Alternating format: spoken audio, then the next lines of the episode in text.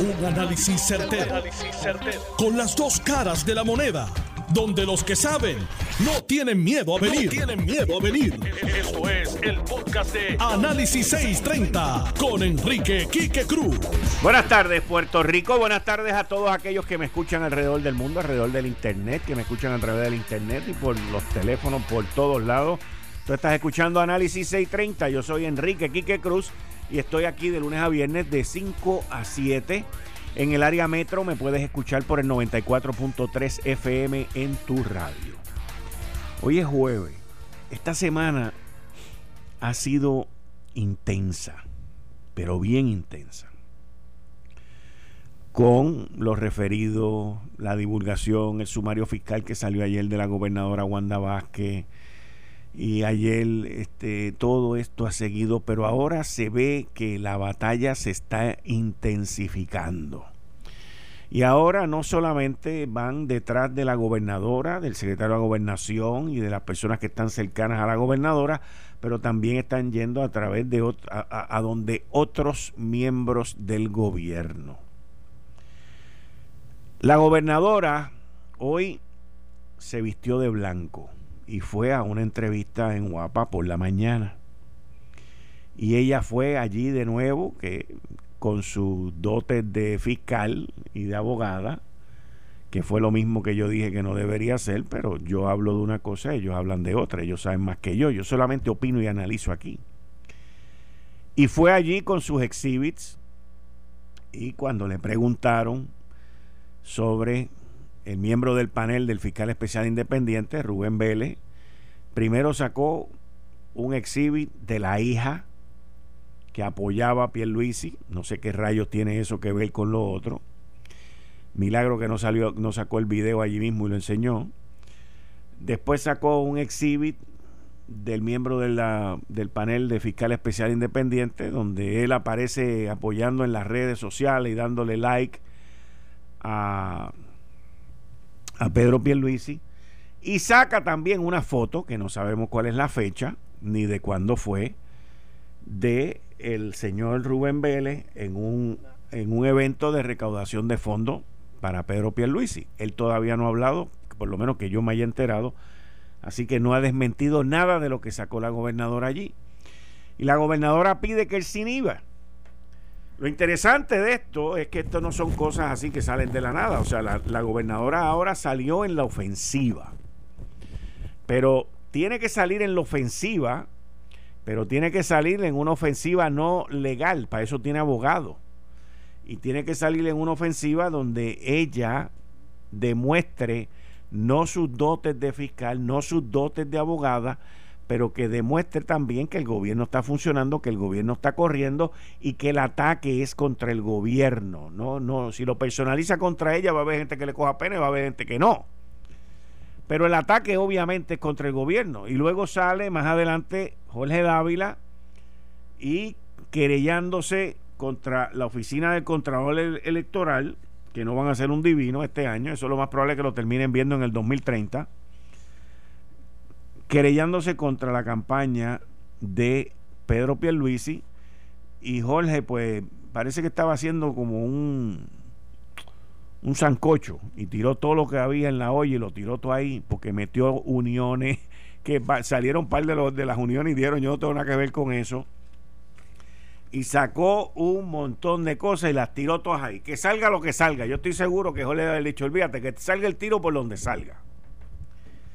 La realidad de todo esto es que hay un grupo de personas, me dicen que liderado por uno que se llama Joseph, allá en los estados, que montaron un PAC.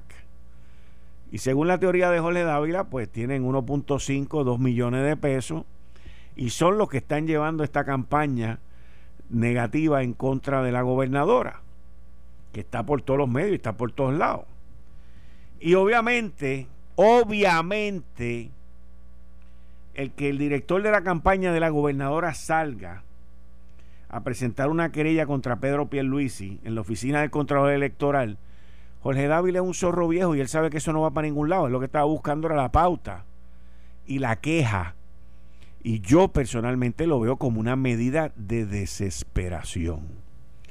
Eso significa que la campaña está calando, eso significa que les ha ido mal, eso significa que no les va bien y eso significa que están gritando foul ball.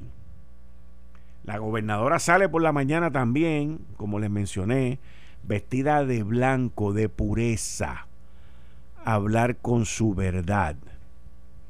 Y por la tarde, mis queridas amigas, amigos, viene el Departamento de Justicia, la oficina de Forstay, de la División de Integridad Pública, y le mete una querella a Sandra Torres de la Junta Reglamentadora de Telecomunicaciones. ¿Y qué pasa con esto? Que se ve claramente que aquí lo que hay es una guerra civil. Y que el Partido Nuevo Progresista, como lo dije la semana, al principio de semana, se está autodestruyendo. Ese caso de Sandra Torres, y quiero que estemos claros, conozco a Sandra, la conozco como una gran profesional, seria, no pasa la raya. Yo me imagino que hoy Edison Avilés, el que sí brinca la raya cuica con béisbol y basquetbol y voleibol y jumping jacks, debe estar feliz, al igual que el que él está protegiendo para que siga con todos estos revoluces. Pero la realidad de esto es que el Departamento de Justicia va a tener que examinar, y la misma fiscal de Integridad Pública va a tener que examinar todos estos procesos, porque aquí hay algo que no suena bien. Aquí ya se está empezando a ver un patrón. Aquí la cosa no está funcionando. Y no me pregunten por qué, pero el feeling, y yo me dejo llevar mucho por mi feeling, el feeling que yo tengo es que aquí algo no me cuadra. Y aquí, como escribí en mi columna en el periódico El Nuevo Día la semana pasada, aquí esto de verdad que está el garete. Y es interesante que de momento el Departamento de Justicia y la Oficina de Integridad Pública, que estuvieron debajo de la mesa cuando empezó todo este revolú, ahora también están en la ofensiva. La Oficina del Fiscal Especial Independiente, tiroteada también, porque la gobernadora inclusive pide que CINIVA el juez Rubén Vélez, que by the way fue nombrado en el 2011 y lleva ahí ya casi 9 años. La panelista Yri Rivera Sánchez, ella misma se inhibió por una situación y lo explicó, que tiene que ver con su hija, y hizo lo correcto desde un principio. Entonces quedan 2 y ahora quieren descualificar a uno para que se quede uno nada más. Y sabe Dios con lo que le van a venir en contra a Nidia Cotovive e implosionar la oficina del panel del Fiscal Especial Independiente. Las instituciones de Puerto Rico, mis queridas amigas, amigos, que tienen que ver con lo que yo hablé y escribí esta semana en el periódico El Nuevo Día, están en su peor momento, principalmente las instituciones del Departamento de Justicia, la institución del Departamento de Justicia, quien se supone que sea el departamento que investigue, que lleve la ley y el orden en esta isla y que lleve el aspillo a los tribunales, está disparando como si fuera un monito con vendaje y una ametralladora M16. Es una cosa impresionante. Entonces, ¿qué pasa? Cuando ocurren situaciones como esta que estamos viviendo ahora mismo en Puerto Rico, dentro del gobierno, lo normal y lo que ya debe de estar ocurriendo es que el gobierno se paraliza. Porque esto afecta desde la gobernante hasta el más bajo, que tiene un poder de una firma, y todo el mundo está asustado, nadie se atreve a hacer nada. Y mientras tanto, Puerto Rico está en medio de una situación que tiene que gastar 2.200 millones de pesos al 30 de diciembre de este año, y hay un desmadre brutal, hay un descontrol brutal, y con mucha probabilidad gran parte de ese dinero se pierda. se pierda. Y se va a perder por el miedo y la situación que está creada ahora mismo en Puerto Rico. Si usted me pregunta a mí desde un punto de vista analítico, esta situación ha llevado a que la gobernadora hasta cierto punto pierda, por lo menos esta semana, pierda control de lo que está ocurriendo en el gobierno. Tú jamás te imaginarías que los tiros en contra de la administración estén viniendo del lugar donde ella laboró por más de 30 años. Pero esa es la realidad hoy. Esa es la realidad hoy. Y yo quiero que alguien esté bien claro. El que se crea que esto se va a acabar el 9 de agosto está equivocado. No va a terminar el 9 de agosto. Esto no termina el 9 de agosto. Al contrario, el 9 de agosto, del 10 de agosto, que el lunes, se va a poner peor. Y le voy a decir por qué se va a poner peor. Porque si la gobernadora gana la primaria, que las acciones que estoy viendo hoy no pintan de esa manera, y lo digo desde un punto de vista analítico, y lo digo así porque si sale Jorge a quejarse de la campaña del otro y sale la gobernadora a caerle atrás al otro, pues eso no es que pinta como que tú estás adelante. Pero si la gobernadora gana, se va a sentir completamente fortalecida, y a todo este chorro de gente que están jorobando va a venir duro contra ellos y no va a esperar a que lleguen las elecciones. Si la gobernadora pierde, va a venir también duro contra ellos y contra más gente, porque entonces va a venir, perdí, pues yo voy a terminar ahora en enero, pero me voy a llevar, aquí yo voy a cuadrar esto, y cuando digo cuadrarlo es que las revanchas las vamos a cuadrar una a una. Así que, por donde quiera que tú mires esto, que la gane o que pierda la primaria, por donde quiera, aquí van a haber más problemas dentro del gobierno, señores. Y problemas dentro del gobierno significa que quien sufre es el pueblo y los más necesitados, porque las ayudas y las cosas que tienen que suceder no van a suceder.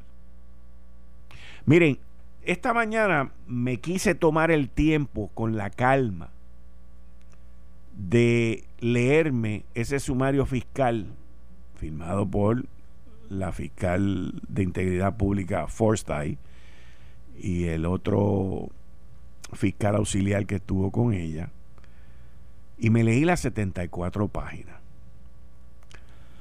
Yo no podía creer lo que yo estaba leyendo ahí. Escuché a la gobernadora hoy también en UAPA decir que ahí no había nada, que no había delito, no había nada, pero esa es su opinión.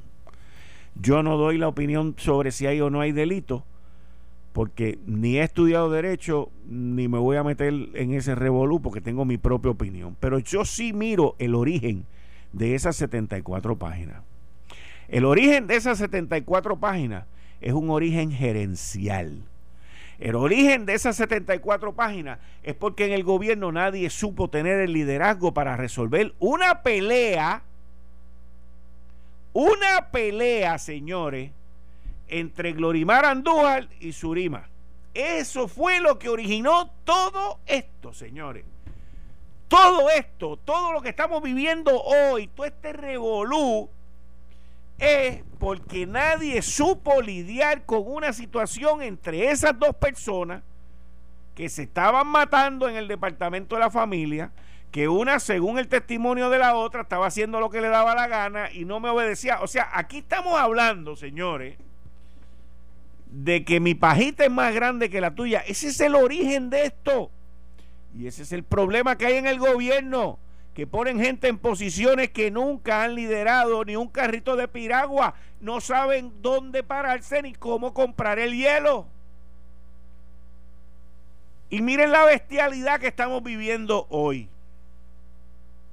cuando eso se pudo haber resuelto, pero ya era muy tarde. Cuando la gobernadora trata de intervenir, estaba limitada. Cuando el secretario de la Gobernación trata de intervenir, ya era muy tarde, están limitados. Pero fíjense, fíjense el origen, porque yo cuando veo un problema y lo analizo, voy al origen. Ese fue el origen. Yo no le puedo echar la culpa a Evelyn Vázquez, según el testimonio de lo que dice ahí. No le puedo echar la culpa. ¿Usted sabe por qué no le puedo echar la culpa?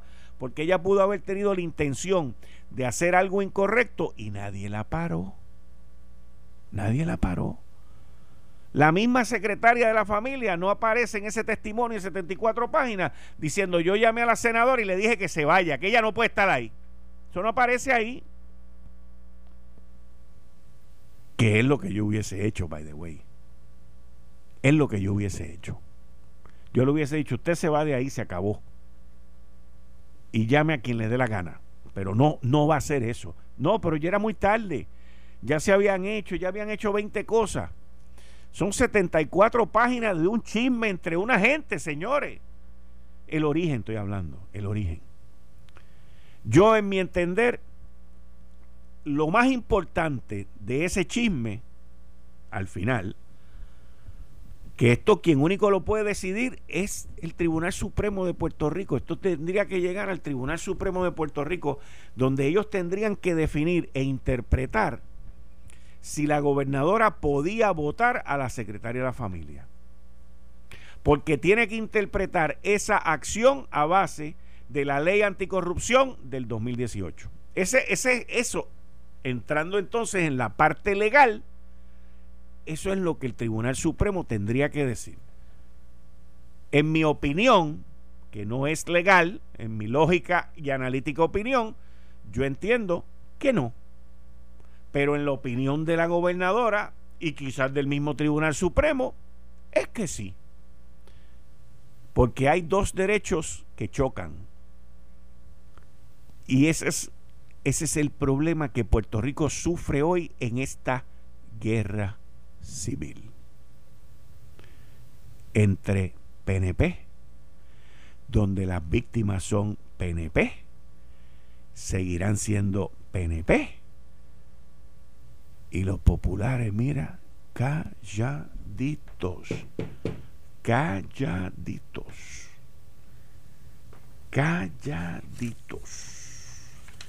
Es impresionante lo que está pasando aquí. Pero me remito a lo que dije en esta columna de esta semana, que es que la gobernadora tiene que cogerse un time out este fin de semana y mirar todo este desbarajuste que está ocurriendo alrededor de ella, porque esta es solamente la primera semana. La semana que viene todo se va a poner peor, y la subsecuente, y después que vengan los resultados de la primaria va a ser peor. Se los digo hoy, porque así es como va a ser.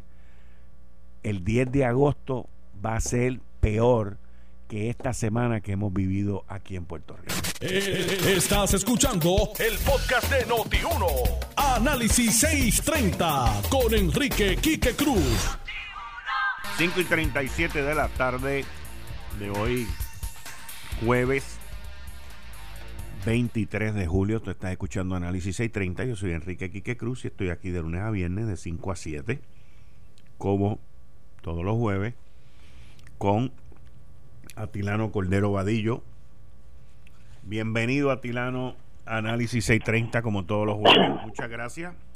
Muy buenas tardes, Quique, y muy buenas tardes a nuestra distinguida audiencia. Aquí, como todos los jueves, para mí es un honor y un placer estar compartiendo con todos ustedes. Un cordial saludo al economista Antonio Rosado y a la licenciada Soraya D'Auxó. Te oí un poco hablando de lo que está pasando en Puerto Rico en cuanto a las primarias, pero lo que más yo voy a tocar es solamente algo de una persona que está en Puerto Rico, que es el que tiene a cargo 45 mil millones de dólares para la reconstrucción de Puerto Rico, y no se habla. Yo sé que como tú, en estos momentos donde hay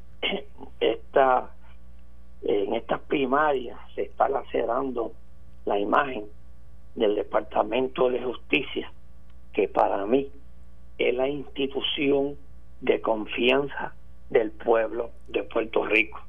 Es lamentable de lo que está pasando, pero yo no voy a entrar en eso. Yo voy a entrar de la visita del jefe a cargo de distribuir los 45 millones de dólares, ¿ok?, que se llama Peter Brown, representante especial del presidente Donald Trump para la reconstrucción de Puerto Rico.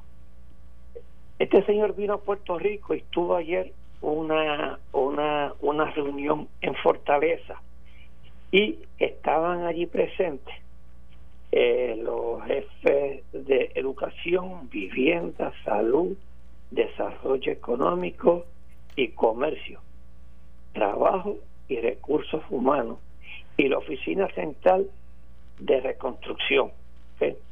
Ellos tuvieron que rendir. Lo único que se dio en esa reunión fue un informe oral. Me pregunto yo, de tal envergadura de esa reunión, no salió una discusión más agresiva que está pasando con los 45 mil millones de fondos federales que ya se anunciaron para Puerto Rico. ¿Qué está pasando con los proyectos que están detenidos?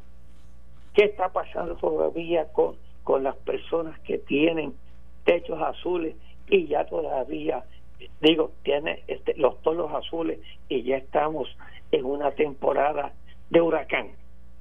¿Se discutió someramente todo esto, o es que el señor Brown vino aquí a Puerto Rico a pasar un fin de semana?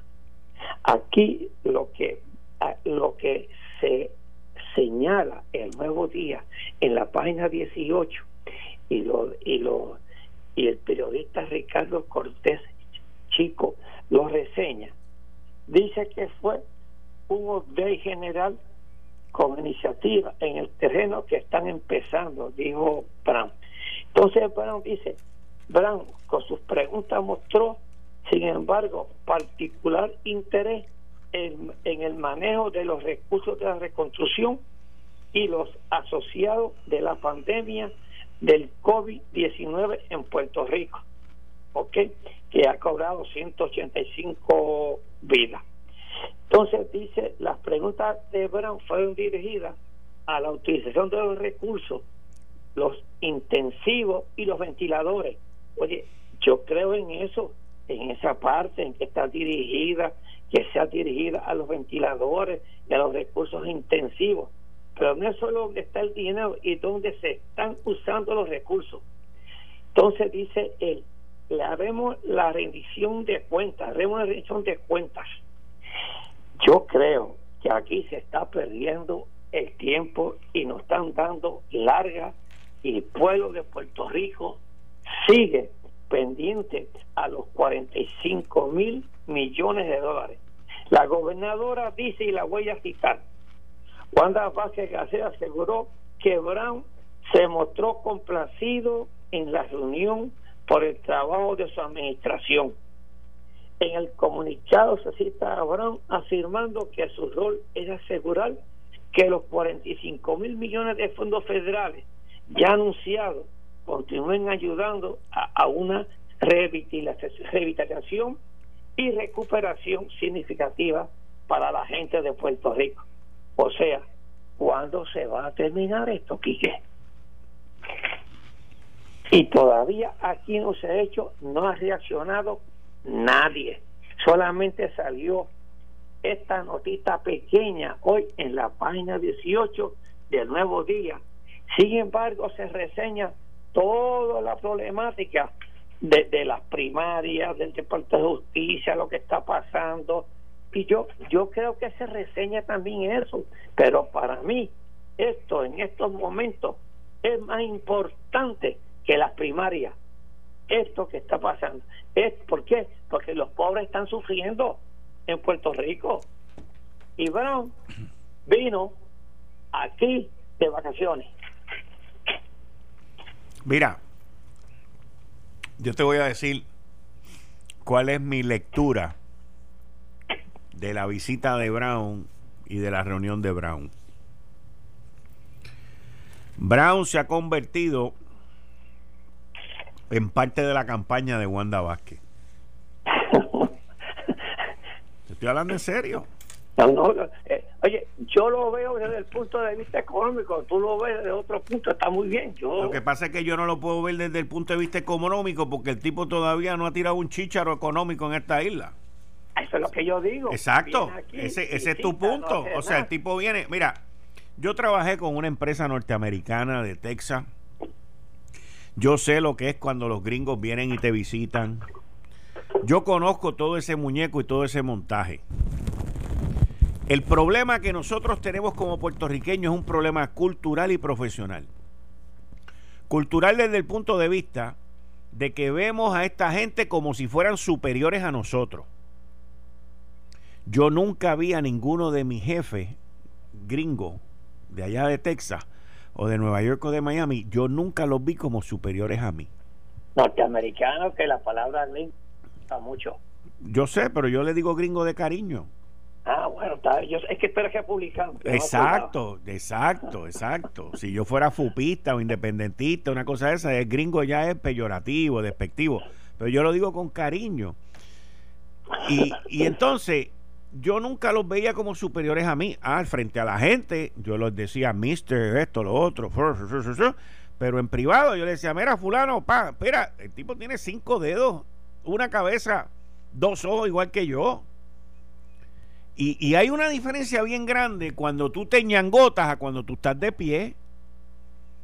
Y a este don, uno no puede venir, no, que nos reunimos allí, le dimos una presentación, un estatus de cómo vamos. No, hay que ir allá a decirle, mira, brother, hace falta esto. Hay que requerirle a él no me tiene que requerir a mí. Yo no le tengo que informar a él lo que yo estoy haciendo. Él me tiene que decir a mí lo que él está haciendo. Pero ahí es donde viene el problema cultural. Y ahí es donde viene el problema del ñangotao. Oh, viene Mr. Brown, el almirante Brown. A mí me importa un bledo que sea almirante general de 4 estrellas, de 5 estrellas. A él lo nombraron para facilitar esto entre Puerto Rico y Casablanca, no para que yo le informe a él que yo estoy haciendo. Él me tiene que informar a mí lo que él está haciendo. Pero mira, y yo le tengo que decir a él cuáles son mis necesidades y que él es el que me las va a resolver. Si yo soy un irresponsable, como me he enterado hoy de varios que no han hecho las cosas como las tienen que hacer, que no someten los informes y los planes como los tienen que someter y que ponen en riesgo a que se pierda dinero ya asignado y ya listo, esos son otros 20 pesos, ahí tiene que entrar la gobernadora y tumbarle la cabeza a esa persona, como le están tratando de hacer con un montón de personas que trabajan en su gobierno. Pero aquí esta gente no tienen la confianza, no tienen los méritos, no tienen los galones para decirle a Mr. Brown, yo necesito esto y esto, dígame para cuándo usted me va a resolver eso. Lo único que le dijo Brown, que se comprometió, el compromiso dijo él, y lo voy a hacer textual, dijo que trabajará para eliminar cualquier obstáculo en la recuperación y aseguró que la relación entre la Casa Blanca y la Fortaleza es más fuerte que nunca. Eso fue el compromiso que hizo él. Pero mire, listen, Mr. Brown, I gotta tell you something. ¿Le tengo que decir algo a Mr. Brown? Sí. Las relaciones fuertes, strong relationships, are demonstrated with money. Son demostradas con dinero. Con dinero. ¿Ok? No con palabrería. O sea, a mí me importa un bledo. Yo sé que, seguro que las relaciones están mejor de lo que estaban antes. Si el que estaba antes le ofreció meterle una galleta a Trump y esta persona no, esta es más respetuosa. Pero hombre, que no me venga a mí con ese cuento. Tipo ya lleva casi 1 año aquí. O por lo menos se siente como si fuera 1 año. Y no, eso es inaceptable. Si es verdad lo que él dice de que we have a stronger, better relationship than ever, que lo demuestre, que mande el billete. Pero el tipo está viniendo para acá de vacaciones. Están como los gringos antes, cuando el gobierno nos los mandaba para que fueran gobernadores aquí. O sea, y aquí nosotros somos tan arrodillados y tan enñangotados que se lo dejamos creer también. No, hombre, no. No, hombre, no. No, no, no, no. Lo que está mal, está mal. Y él es igual que yo. Él no tiene 6 dedos, él no tiene 7 ojos para mirar para todos lados, él no tiene 4 narices para oler mejor que yo. No, hombre, no. Eso es lo que nosotros siempre nos ha perjudicado. Vemos a los de allá superiores a los de acá. Y no es así. Si tú estudias, si tú trabajas y tú te preparas, tú puedes ser mejor que los de allá. Tú puedes ser mejor que los de allá, pero te tienes que estudiar, te tienes que preparar y tienes que trabajar. No, y, de los 40, y de los 45 millones, nada. ¿Ok? Mira una cosa que está planteada. Oye, y esto a mí ya me tiene hinchado también. En el Departamento de Educación, todavía no han reclutado al síndico y hay cientos de millones de dólares que están aguantados o que los han quitado y que están por perderse porque no acaban de contratar al dichoso síndico. ¿Y por qué se tiene que tardar tanto tiempo en contratar a un síndico? Porque tiene que ser americanito de allá, tiene que ser de la confianza de allá, tiene que ser como Mr. Brown. Aquí volvemos a Mr. Eso a mí me enerva, me hierve la sangre. Pero entonces lo que tiene que hacer Mr. Brown es ponerle el síndico al Departamento de Instrucción, porque aquí no lo nombran. Sí, se lo ponga para que el dinero fluya, porque si no el dinero se pierde. ¿Y quiénes son los que pierden? Los estudiantes, la gente pobre de Puerto Rico son los que pierden, el pueblo de Puerto Rico, por la negligencia de Mr. Brown y de nosotros, porque yo no creo que sea el señor Brown, ¿ok? Es el secretario de aquí que ha nombrado este síndico. Pero es que no es secretario, Atilano, es la gobernadora. Y lo que te quería, perdóname, y lo que te quería decir sobre esa reunión con los miembros del gabinete. Esa reunión es una reunión buchipluma. Eso era para demostrar que el gobierno está operando después de todos los bimbazos que han cogido de la semana pasada para acá. O sea, aquí esto cambió desde el 3 de julio, que fue cuando votaron a la secretaria de Justicia. Esto cambió, punto. Y esta semana están tratando de demostrar que aquí no está pasando nada. Sí está pasando, esto está mal. Y hay ataques internos. Mira el referido que le acaban de hacer a Sandra Torres. Eso es una locura. Pero tú sabes lo que pasa en el gobierno, que cuando meten las patas, no, pues vamos para adelante porque yo no voy a estar para atrás. Así es la cosa aquí.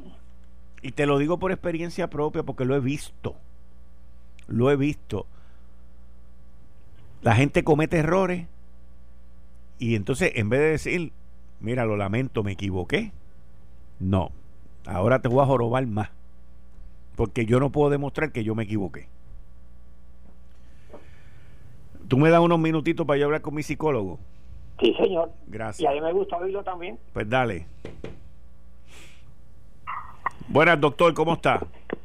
Buenas tardes, Quique, siempre a las órdenes, y saludo a la radio audiencia y también al señor, se me fue el apellido de él. Cordero Vadillo, un placer. Cordero Vadillo, gracias, un honor siempre, ¿verdad?, ser parte del programa y escucharle a usted también. Quique, gracias, estos días ha sido muy duro, tiene una crisis oftalmológica, ya entiendo cuando una persona no puede ver. Cuán serio es la situación y cuán vulnerable es la vida, cuán vulnerable. Tuve con un parcho en ese ojo derecho, pero gracias a Dios ya la laceración en la córnea se está manejando. Oh, muy bien. Quique, quiero hablar hoy, ¿verdad? Llevaba unos días y por esa es la razón por la situación de salud y gracias, ¿verdad?, por la oportunidad que siempre nos dan.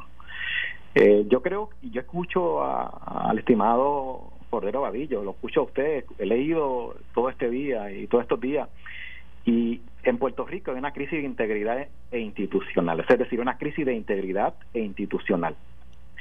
Si usted mezcla, mire estas dos variables, Quique, y igual forma Cordero Vadillo, integridad más empatía es la pareja perfecta de una crisis. Usted mezcla integridad y mezcla empatía y no se trabaja de forma correcta, va a llevar a que la persona o la comunidad o el pueblo o el país, no importa, esté vulnerable a una gran crisis. Albert Einstein dijo: no intente convertirte en un hombre de éxito, sino más bien intente convertirse en un hombre de principios o una mujer de principios, lo incluyo yo también para no ser sexista. Sin embargo, escuche esto, la actualidad del sector de la empresa y las empresas privadas y públicas, más públicas, es escandaloso. Yo no sé usted, Quique, pero en estas últimas 2 semanas yo he sentido como si hemos vuelto al principio del lockdown. Ese es mi, ¿verdad? Y aparte de mi situación de salud, hay desesperanza, hay... ¿verdad? Esa inseguridad de que va a suceder, es increíble día a día lo que uno lee, lo que uno escucha, lo que uno ve. La realidad es, la pregunta que yo me hago, ¿cómo podemos poner fin a esta situación y recuperar el valor de la integridad? Esto impacta los medios de comunicación, mantiene los medios de comunicación hablar sobre lo que el día a día se está desarrollando y es parte de, ¿verdad?, de la acción y visión.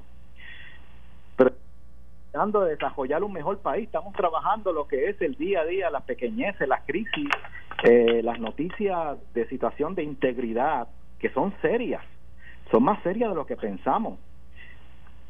Los valores en la sociedad actual, es importante saberlo, se están comprometiendo de manera seria. Está la ambición, dígame si usted no ha visto la ambición, el egoísmo, sin ningún tipo de moral, no me importa. De hecho, ya no pensamos institucionalmente, ya resolvemos los issues de manera individual, ya no pensamos que lo que yo hago va a tener un impacto en la comunidad, va a tener un impacto en el gobierno, en la administración pública, es decir, un impacto en la realidad funcional del país. Ya lo que es mi bienestar es lo que vamos a llevar. Yo postulo esto y me da dolor decirlo. Nosotros tenemos una crisis severa también de liderazgo. Hace décadas tenemos una crisis de liderazgo que es muestra de la realidad o del valor o la situación institucional que tenemos. Cuando uno mezcla moral y ética, yo tenía un profesor de ética interesante, un padre con un doctorado en ética europea, y él decía: lo que es ético no es moral, pero lo que es moral es ético. Yo lo voy a explicar rápido. Moral y ética es igual a integridad y coherencia. Y cuando uno suma integridad más coherencia, el resultado es confianza. Por eso es que en la actualidad nosotros tenemos una serie, yo creo, debo decir, problemática, la serie situación de pobre confianza a las instituciones públicas. De hecho, el 51% de la interacción entre los individuos se trata de confianza.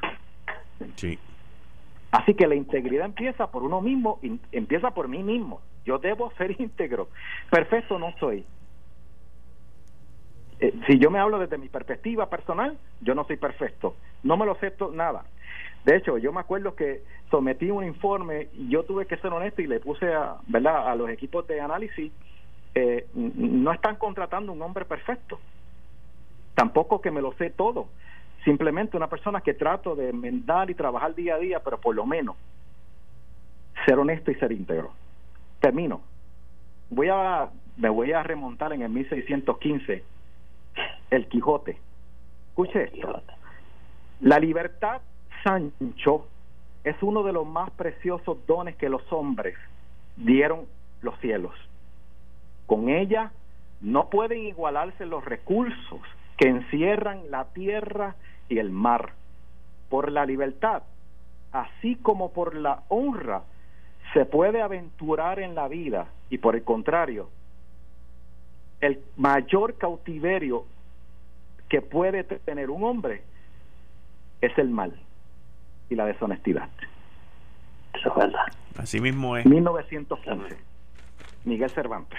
Muchas gracias, doctor. Muchas gracias. Un honor. Bien. Gracias a ustedes. Bien. Un honor. Esto fue el podcast de Notiuno. Análisis 630 con Enrique Quique Cruz. Dale play a tu podcast favorito a través de Apple Podcasts, Spotify, Google Podcasts, Stitcher y notiuno.com.